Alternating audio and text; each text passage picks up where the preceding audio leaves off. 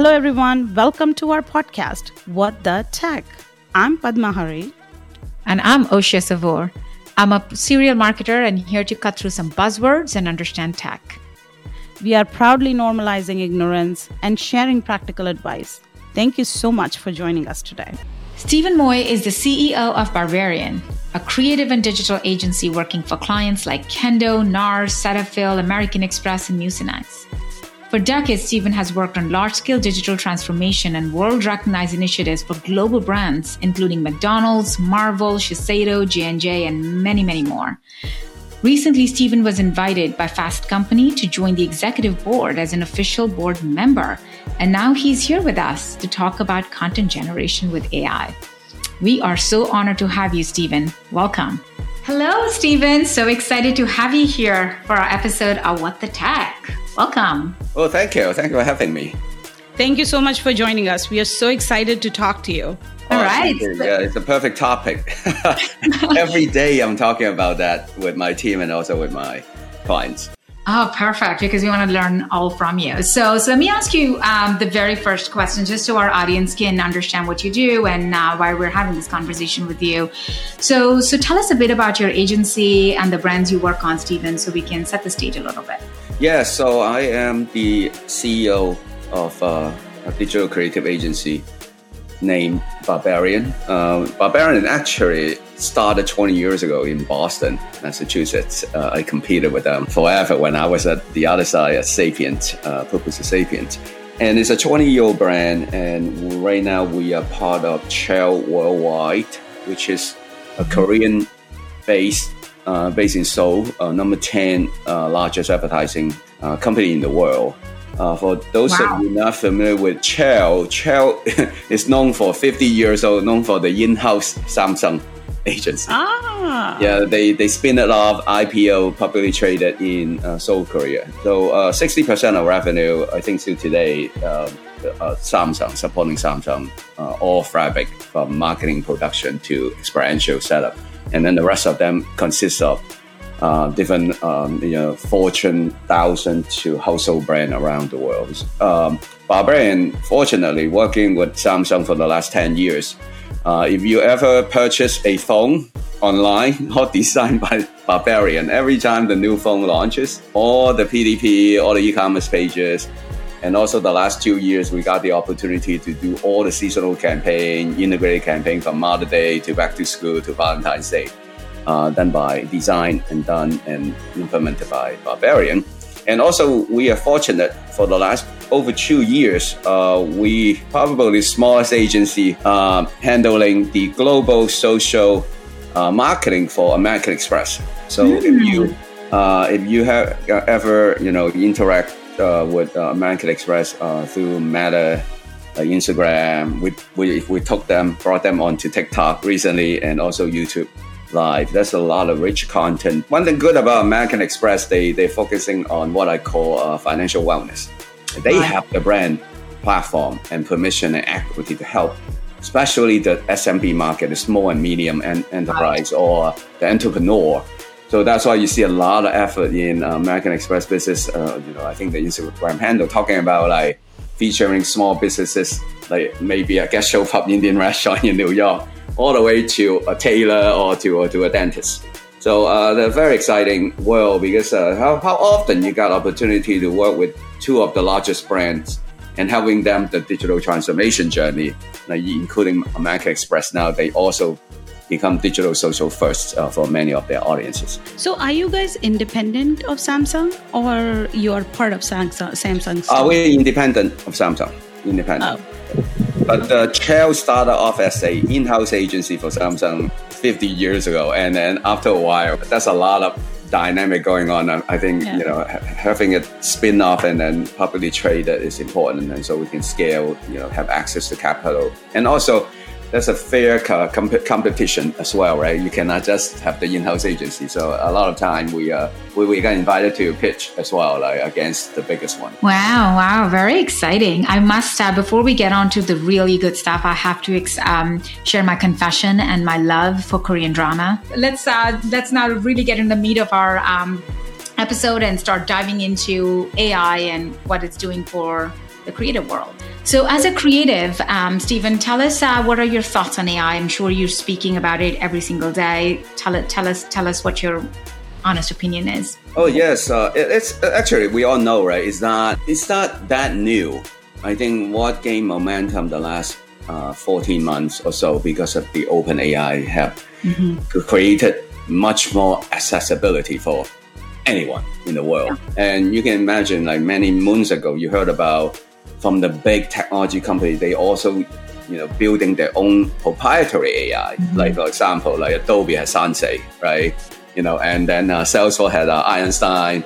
We all heard about Watson from IBM. So I, I would say it's not new, but I I'm so excited about for the last two decades seeing the evolution of AI, different aspect now come mm-hmm. to with, with the more mass um, you know accessibility. Now we see many more uh, applications.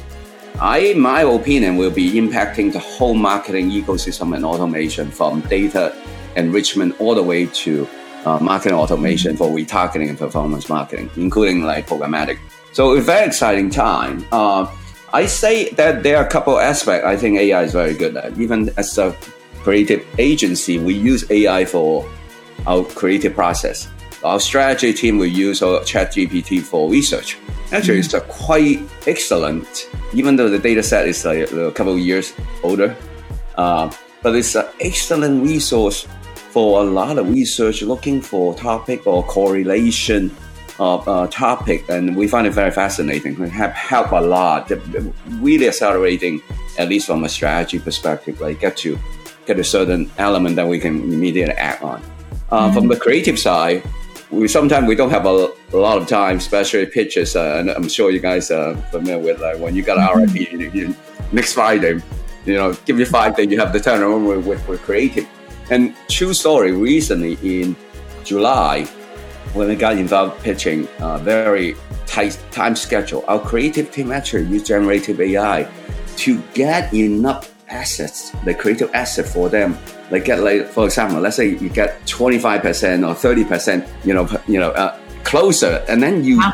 really speed up the process. At least from our company point of view, our agency point of view, we're embracing it. We actually see a lot, lot more uh, application. I think yeah. it's really uh, empowering. I see more and more creativity coming through.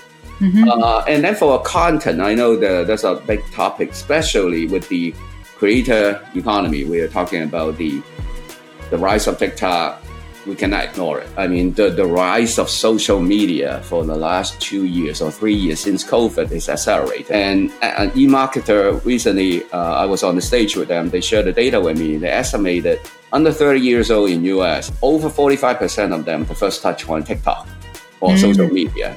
And TikTok is a lion's share. And then they spend mm-hmm. over 90 minutes to, to two hours consuming content but just think about that, right? Mm-hmm. Versus the traditional TV commercial, 30 second or much longer ter- uh, form of content. So call, we call atomic content and content velocity. I think AI can help a lot. So a lot of time, you know, creative process, we also start thinking about what are the different format of content instead of just thinking about, oh, okay, I'm going to do a TV spot. Now you have to think about how does that fit into the format majority of the digital ecosystem that we're dealing with. Like you can ignore like TikTok and Instagram, from email.com, right? Uh, any other communication. But more interestingly, is TikTok trained us. Mm. Uh, uh, you know, Scott Galloway, the NYU professor, very yeah. recently keep talking about attention economy.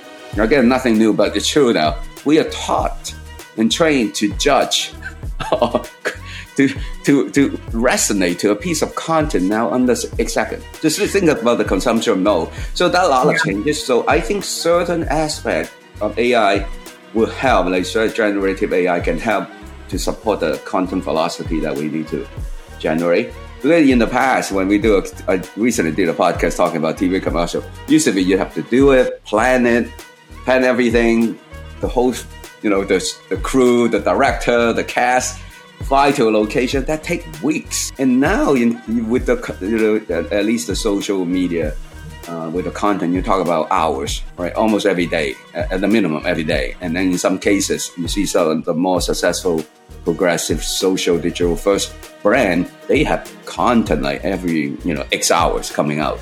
So you see the, the velocity and also the transformation of content, I think AI would help.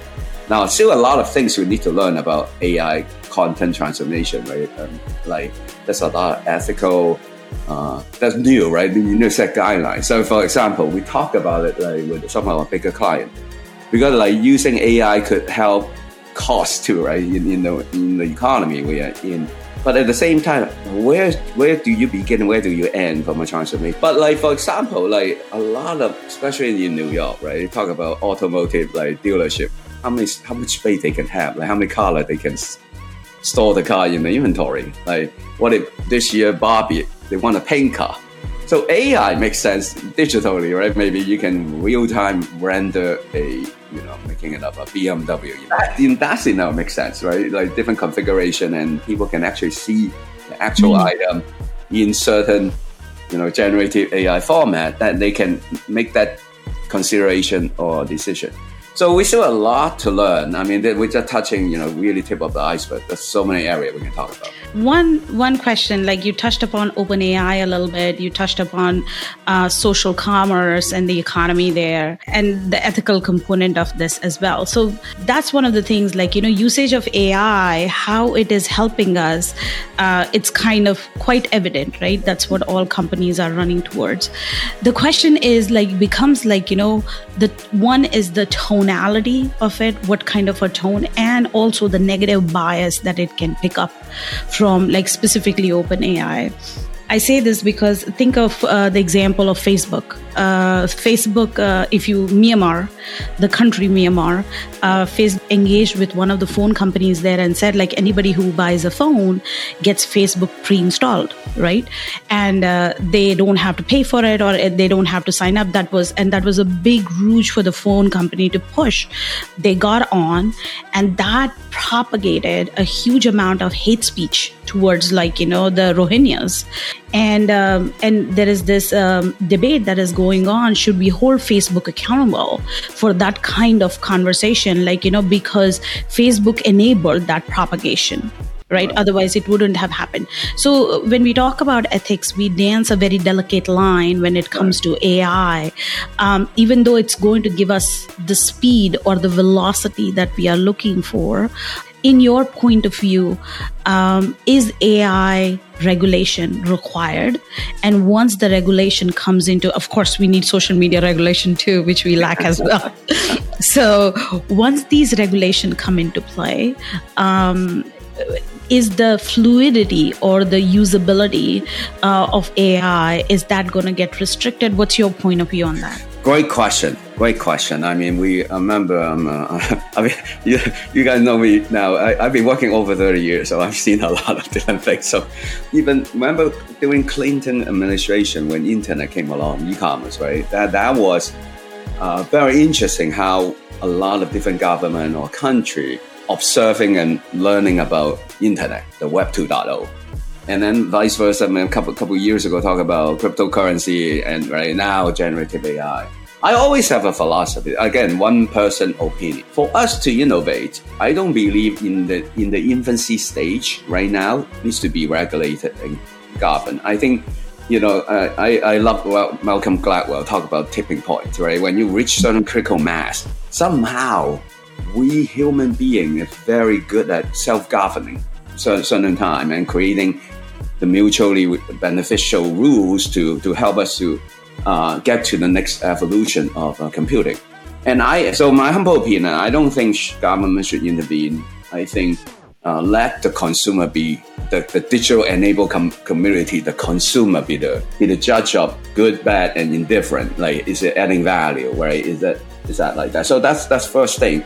And certain aspect, actually, I think AI can help. Uh, like you highlighted, like Meta, Google also another big big player in you know uh, last year I got I was so fortunate I was speaking at advertising week with Google.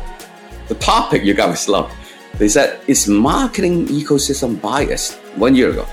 I said yes. You know why? If you because we taught human taught the taxonomy. We created a taxonomy how to classify content, and also we taught the search engine how to index. Let me give you an example. Still true. I think AI should help. If you go to Google Images today to do a search, right, you can search by images.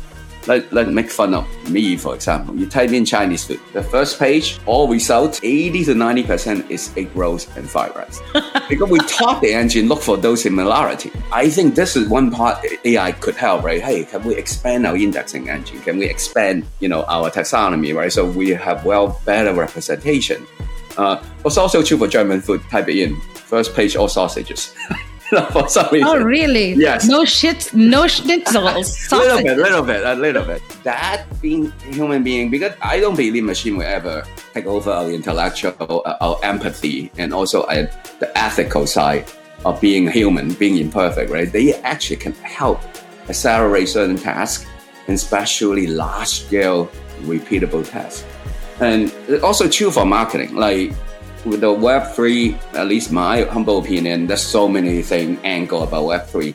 If I have to advise my client today, it's about decentralization and ownership of the new customer data that you are getting. Because your partner will not share with you, right? Walmart, Amazon, they all keep their own data, and TikTok, Instagram, they keep their data. With cookies going away, I always advise a lot of brands, you should have a direct to consumer mindset. You need to create a direct to consumer relationship because why? You capture more data for yourself. And second, AI need more data. Mm-hmm. Right? Doing any truly one to one personalization, and so if you will. But also, those data is so valuable. I think will replace maybe maybe a strong word. Replace focus group. You market, you broadcast, people buy their stuff. You know how they co- co- get a feedback. They focus group. So yeah. think about technology in, in itself, right? We already so um, aligned. Probably all ages love digital enabled community, but having AI, I think, will help. Like a lot of those kind of more product innovation, service innovation, or finding new product can really serve the unmet customer needs. That would be holy grail of um, you know marketing 101 uh, from the uh, Western side. So I know long answer to your question. I think let the consumer determine what's valuable for them. That's so fun. That was that was a very very interesting answer. There's so many parts of it that I want to dissect and and double click into because uh, there was a lot of good stuff in there, Stephen. So let me start by saying, you know, um, I'm sure like you know everybody's on a spectrum of sort of AI adoption right now, including myself, you know, and and a lot of people in the industry. Some are ahead, some are behind, some are on the way there, etc. A, where do you place yourself in your agency? And depending on that answer, I have a follow up question to say, okay. how are you training yourself and your teams along the way? You know, like what are what are some steps you're taking to to keep up or keep ahead? Yeah, we do. So great question. We do have a budget, uh, internal budget for R and D. Mm. Uh, but we, we, we have more hacker culture. So when we say R and D more, so I have a few developers. We bought a machine like really like loaded like open API on it, like a high higher CPU like horsepower, so you can really render. Mm. So we we through our lab we have we we have a concept of our labs. So we like to do everything very experimental. So the first thing will be the tech team will love to install all the open AI, all different type of AI, play with it so that's one thing we do. Uh, as I mentioned, immediately we have a lot of very passionate, creative person. When generative AI came along, that's how we apply uh, the generative AI during our pitch process like, to, mm. to accelerate. So we are very uh, maybe uh, because of culture we set up as an agency, we are very right. curious, danger. we call dangerously curious. So we have that automatic, uh, you know, adapting, like try to learn new thing culture. That's one thing. Uh, Second, we we we start looking into our strategy team whenever they have uh, downtime. We we do a lot of desk research and also talking to mm. uh, uh, like we, we we house our own. We have partnership with some digital enabled community. Sometimes we can put a topic into a community. They would they, they, they would comment on it. A lot of time we learn so much about like if you only want to talk to Gen Z, we can have a Gen Z group or Gen Alpha or so we constantly using those topics. And the other thing, we do a lot of social listening as well, like monitoring what was going on out there and identify what are the key trends. So that there's a self-learning or, uh, continuous learning culture that we have. That's one thing very good. A second, I, I do believe is you have to play with them. When I say play, meaning experiment. When when we do client work, like a brief comes in, we will say, okay, this is what the client looking for but can we sprinkle a little bit new element into hmm. it. AI is very interesting, right? AI including, you know, machine learning and natural language processing. So that's a lot of like, for example, we, we're working with a client, they've been collecting a lot of data. Probably you, you will see a lot of brands have a similar problem. They have a lot of data, but only probably 20% of them are usable. And then the 80% may not be as good. And then you have third party data from your partner. Finally, you got them. And then you have your own. So one application we see using AI, we're advising a client or we set up in our lab as well is how you do data enrichment, data stitching. We also see a lot of content transformation quite easily too. As I mentioned earlier, you want your phone black, you can easily crank it up. So I would not say we don't have like we have some best practices, but again, it's fit my com- agency model. I, I, think that's one thing is an advantage. Uh, I think a lot of company could start small, right? Having us maybe get a couple passionate team member, give them a, a, small budget and topic, tell them to report on a weekly basis, like about what, what's going on out there, what, what's what's the do, what are the do's and don'ts, right? Like what people hate about you know certain aspect. I think that will help uh, you know elevate and also educating. Now, last but not least, even though that's the top ten brands in the world has changed since Second World War, half of them are tech company.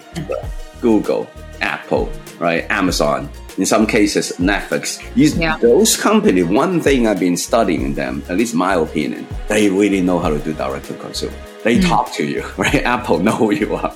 Amazon Prime know who you are. Five, six, seven years ago, they already have predictive shipping using AI. Because all the historical data, empirical data, behavioral data, like they can predict, oh, Steven going to use up all his toilet paper. Let me ship it to him. Second, they know you, so they have your data. So those two elements, I think universally apply for any brand, any company, profit or non-profit you should have that relationship with your target audience. I don't know how many brands you guys must know, right? The social team doesn't talk to the digital team, and the retail team doesn't talk to the dot com, right? It's yeah. unusual, unfortunately, because when you grew uh, when you grew your business and you become more functional, organized, and become more focused on, on your your core competency your marketing, only do marketing, and IT only do IT. But you know that's how uh, the evolution of our marketing science. Yeah, no, I think that makes a lot of sense, Steven. I'm gonna go back to sort of like uh, summarizing some key points because that's just uh, so informative for me as well.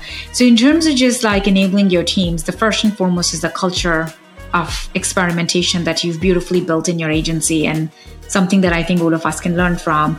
And secondly, is just getting those tools, right? Like, let's just download those tools, give them the tools to play with, and, and see where it goes. And really, then I think goes back to the culture of experimentation. There are two other things that you brought up, sort of in the how you're using the AI tools. One is in the space of content transformation that you've been speaking right. of quite a bit, um, bit, and and then the second piece is on data stitching. So content transformation is very interesting to me, and I'm, I, and and so is data stitching, by the way. But that's like a whole one P conversation on direct to consumer, which is one that I think we should ex- uh, unravel together a little bit too. Different episode. yeah, it's a different episode, but it's a very important one because I actually do have a point of view and I would love to pick your brain on that. I, I don't know you guys familiar with uh, last year there's a campaign and right at the dawn of generative AI, Heinz uh, created a very successful spiral campaign. Check it out. Check it out.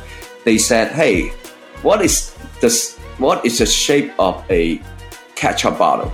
Very interestingly, you know, a lot of times, so even our AI engine, oh, when you think about some iconic brand, they have that strong because based on data set, again, go back to the data. So yeah, um, so I will encourage just every time there's a new tool coming in, you should experiment. That's why we have something called innovation labs uh, in at a Barbarian. During advertising, we all, all of a sudden there's an interview. I don't know anybody noticed. They said that's the fifth largest social media platform again coming out from China there always new technology, you, you know, emerging into our, our world. And I always encourage uh, everybody to think like a technologist, but more more so think think like you are making a cocktail.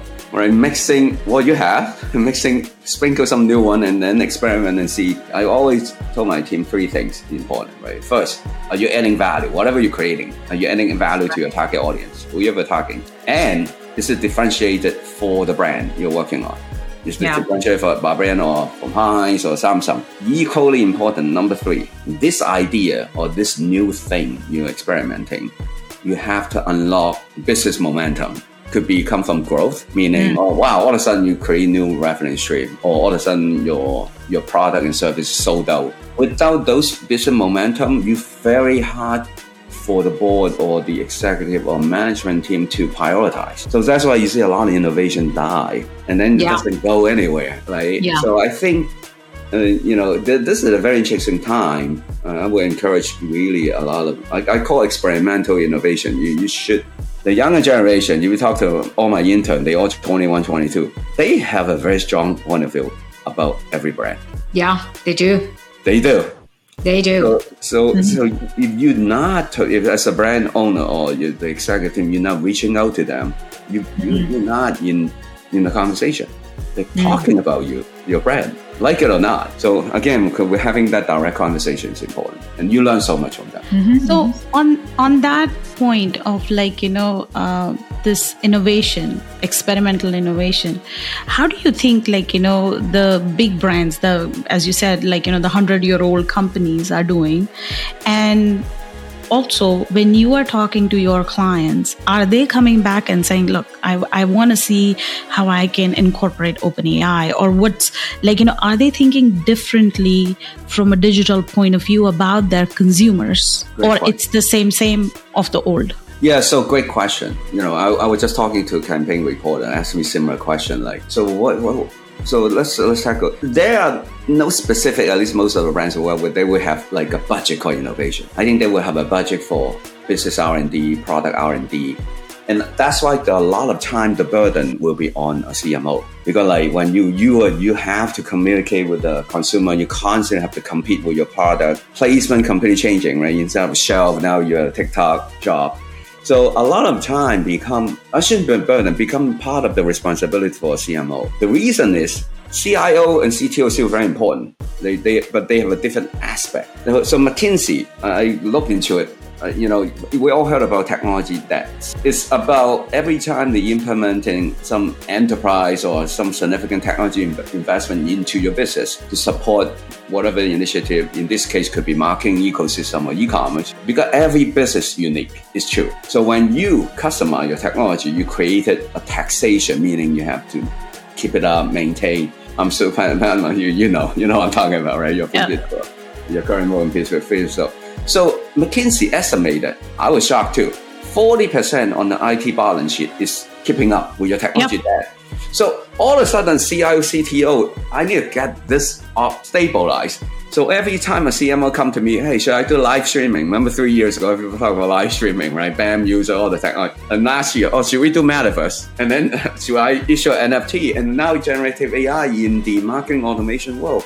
So you that's a constant, I shouldn't say conflict, tension between the two function. So a lot of time will uh, provide the uh, responsibility for a CMO. So I would see a lot of CMO will look into it. Now the more progressive CMO, I would call uh, sometimes we require some courage. That's why when I interview uh, uh, Claire, Claire's uh, CMO, wow, how you persuade your board to let you get Claire into metaverse, right? Not all the board will support you. So as a CMO, all of a sudden you become an advisor, an educator, you become an evangelist, right? You become the innovation person, right? You're also responsible for brand, media, right? Also customer experience in some cases, and product development. So to answer your question, I see a lot of CMO, not all of them, but like some of them more progressive and willing to do that.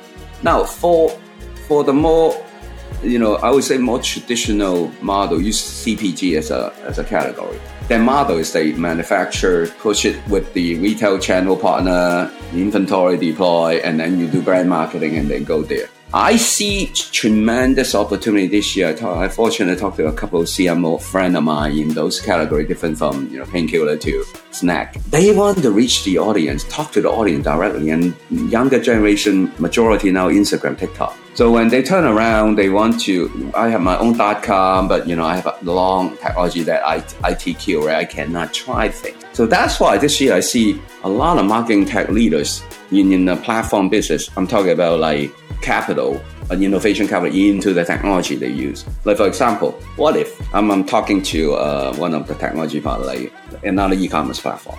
What if your your direct to consumer can only run on the most robust, right? You know, IBM, Salesforce. But I have one product, but I really want to try if I can do more direct to consumer capturing more data and also integrate to TikTok. There are technology available. You can because the experience layer you can look the same, feel the same, and the consumer don't know behind the scene different stack, right?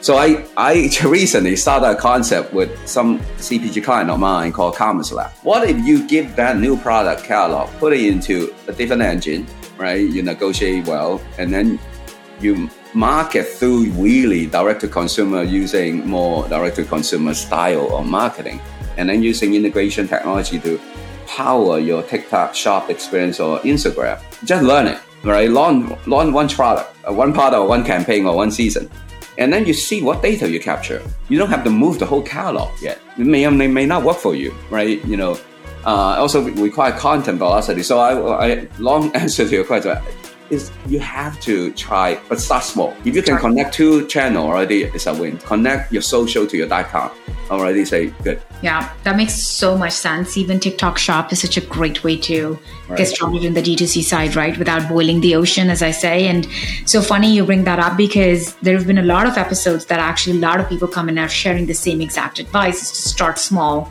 Like, uh, you know, when, when it's such a huge thing, and it, it will require a lot of dollars and human resources. You try to boil the ocean, you try to do everything, you land nothing.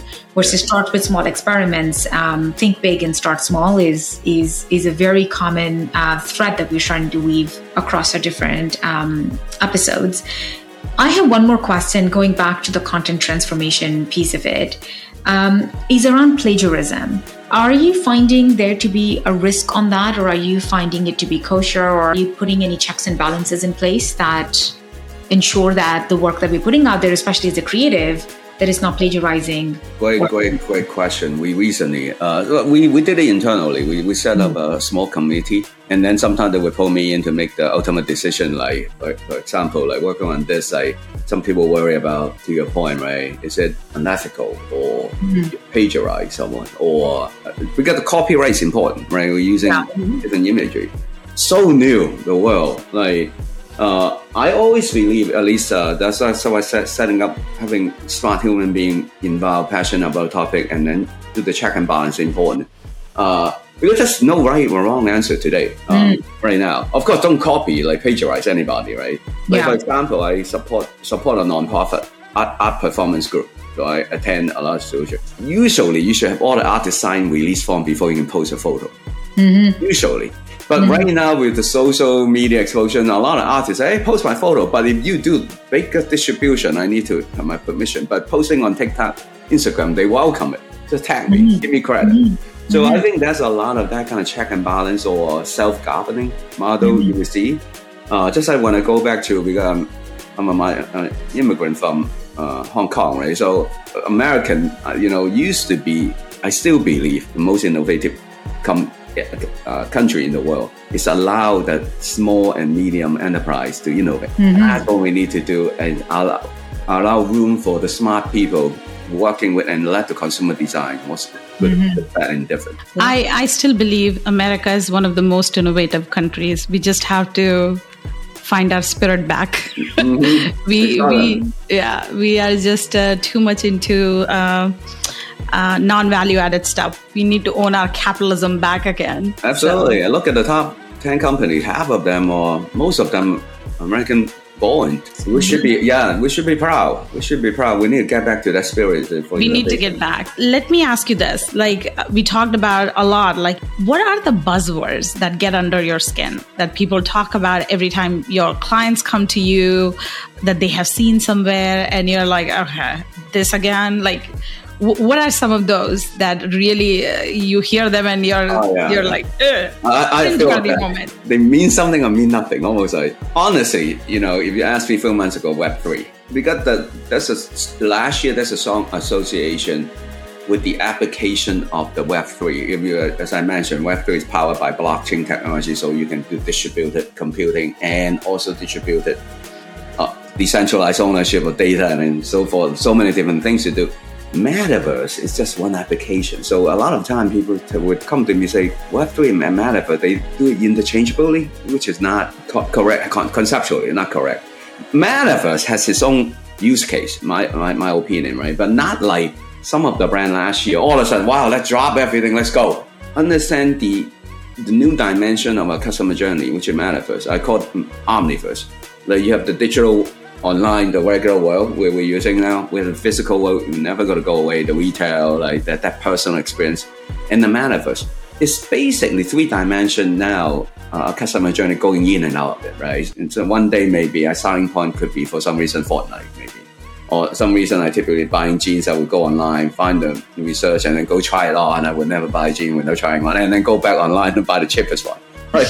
so, so that type, but the, the omniverse is the concept is not one or the other, it's an extra dimension. So number one.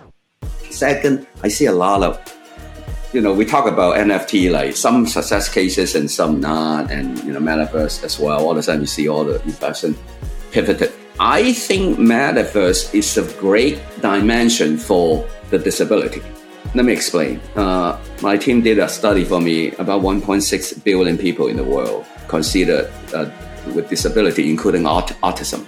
So people have physical constraint. We are lucky, right? We can go touch things, smell things, talk to. Some people may not have that luxury, or so I can imagine they feel feel very comfortable. Maybe the first touch point should be metaverse, right? They feel more comfortable and they make friends that way. I was told I have no children. I was told by you know uh, my team they have younger children like ten or twelve. They all make friends there, and they don't do Facebook. They don't do Instagram, even TikTok. There. So I see a use case there for that world, right? So that's one thing. So make, make me conscious, metaverse and Web3 interchangeable. Uh, and also, that's a big loaded term right now, performance marketing. It means so much stuff. A lot of people just use it in, in a way. Performance marketing is the holy grail. I said, you know, basic marketing automation, you have to do everything to drive that performance. It's more than just SEO, SEM, right? A lot of people come to me, like, historically, that's a big component because the first touch point used to be SEO, SEM. Now, a lot of younger generation first touch point TikTok for product discovery.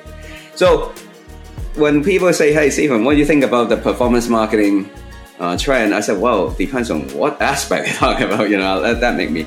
A lot of people think innovation is only about technology. It's not. Technology is one of the enabler, create possibility and value. I can share with you a case study that you don't need technology and also can be so innovative. Like really, it's the idea. Go yeah. back. So I, I, would say I would have a long debate with people a lot of time about innovation through technology. Yes, but you know you have to understand your target audience, customer insight. You have to have some creative thinking, think differently, and how you apply the technology in the in a sense, and uh, how you reach the audience and create an emotional connection. That's important than mm-hmm. just tech and innovation. I know they go hand in hand, but it's not the only thing. I, I completely agree with you because when companies when we talk to companies about transformation the first thing that they go is like how do i change the technology stack? But that's not what you should be thinking. No. Transformation is how do you reach your consumer differently? How are you creating more exactly. value for your brand? That exactly. is transformation. Right. Technology is just, as you said, an enabler. So, yeah, I the last point I agree with you 100. percent Totally. I mean, make the technology work harder for you. Right now, I mean, you know, uh, a lot of times with the technology that, and a lot of people use commercial software, but it's only 10% of power. Remember yep. Microsoft Word at one point said they only use 10% of all the functionality you use. Yes, all right. So um, I think that brings us to a wrap. Um, Stephen, thank you so much uh, for your time today. We learned so much from you. Um, and we cannot wait for our audiences to listen to this episode. Thank you. Thank you for having me. I have a lot of fun. Well, we should thank do another episode for direct to consumer. We definitely should. we definitely should. And thank you so much Thank you for joining us. Stay tuned for more episodes.